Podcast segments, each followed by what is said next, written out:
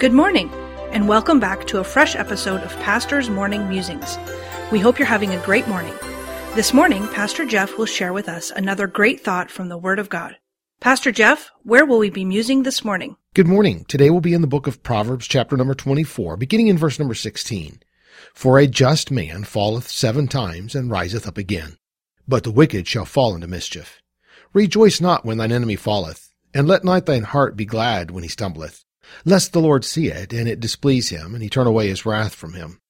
Fret not thyself because of evil men, neither be thou envious at the wicked. For there shall be no reward to the evil man. The candle of the wicked shall be put out. There are some really great life principles here that are important for personal success.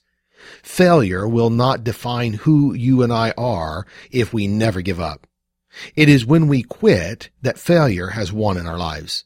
As long as we still have the drive to get up and keep going, that failure is not the end, but a means to the end.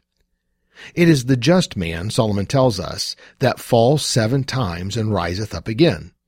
It is the wicked that say, oh well, that's just the way that it is, and head deeper into their wickedness.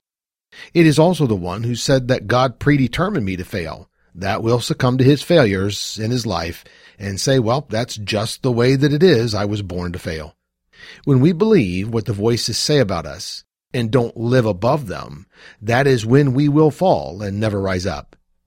When we hear the voices surrounding us or even in us that say you're a loser, always have been, always will be, and we submit ourselves to believe what they say, we will be defined by the failures of our life, not our victories. Victory comes from failure. No one in this life has ever not failed. In fact, the most successful people you know failed and failed and failed.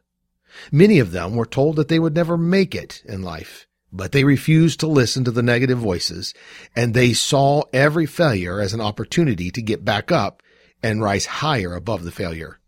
Solomon also teaches us here that you don't get back up by tearing someone else down. True success over our failures never comes by focusing on others' failures. Don't rejoice when the one who has tried to defeat you falls. Don't rejoice in others' calamities. When you do that, you are focusing on the wrong and negative instead of moving forward in the positive in your life.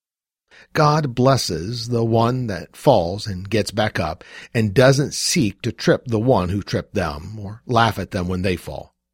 True success is achieved when we focus on the positive goals that we make according to the will of God for our lives and listening to no one about ourselves but God. So let me leave you with this prayer for today. Dear Lord, thank you again today for the life you've given to me.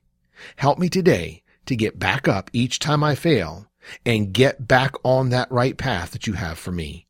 Help me today to not focus on my enemy, but focus on you and your will for my life. Amen.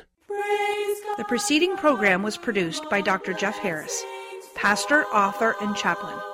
Please tune in again tomorrow morning for another fresh episode of Pastor's Morning Musings.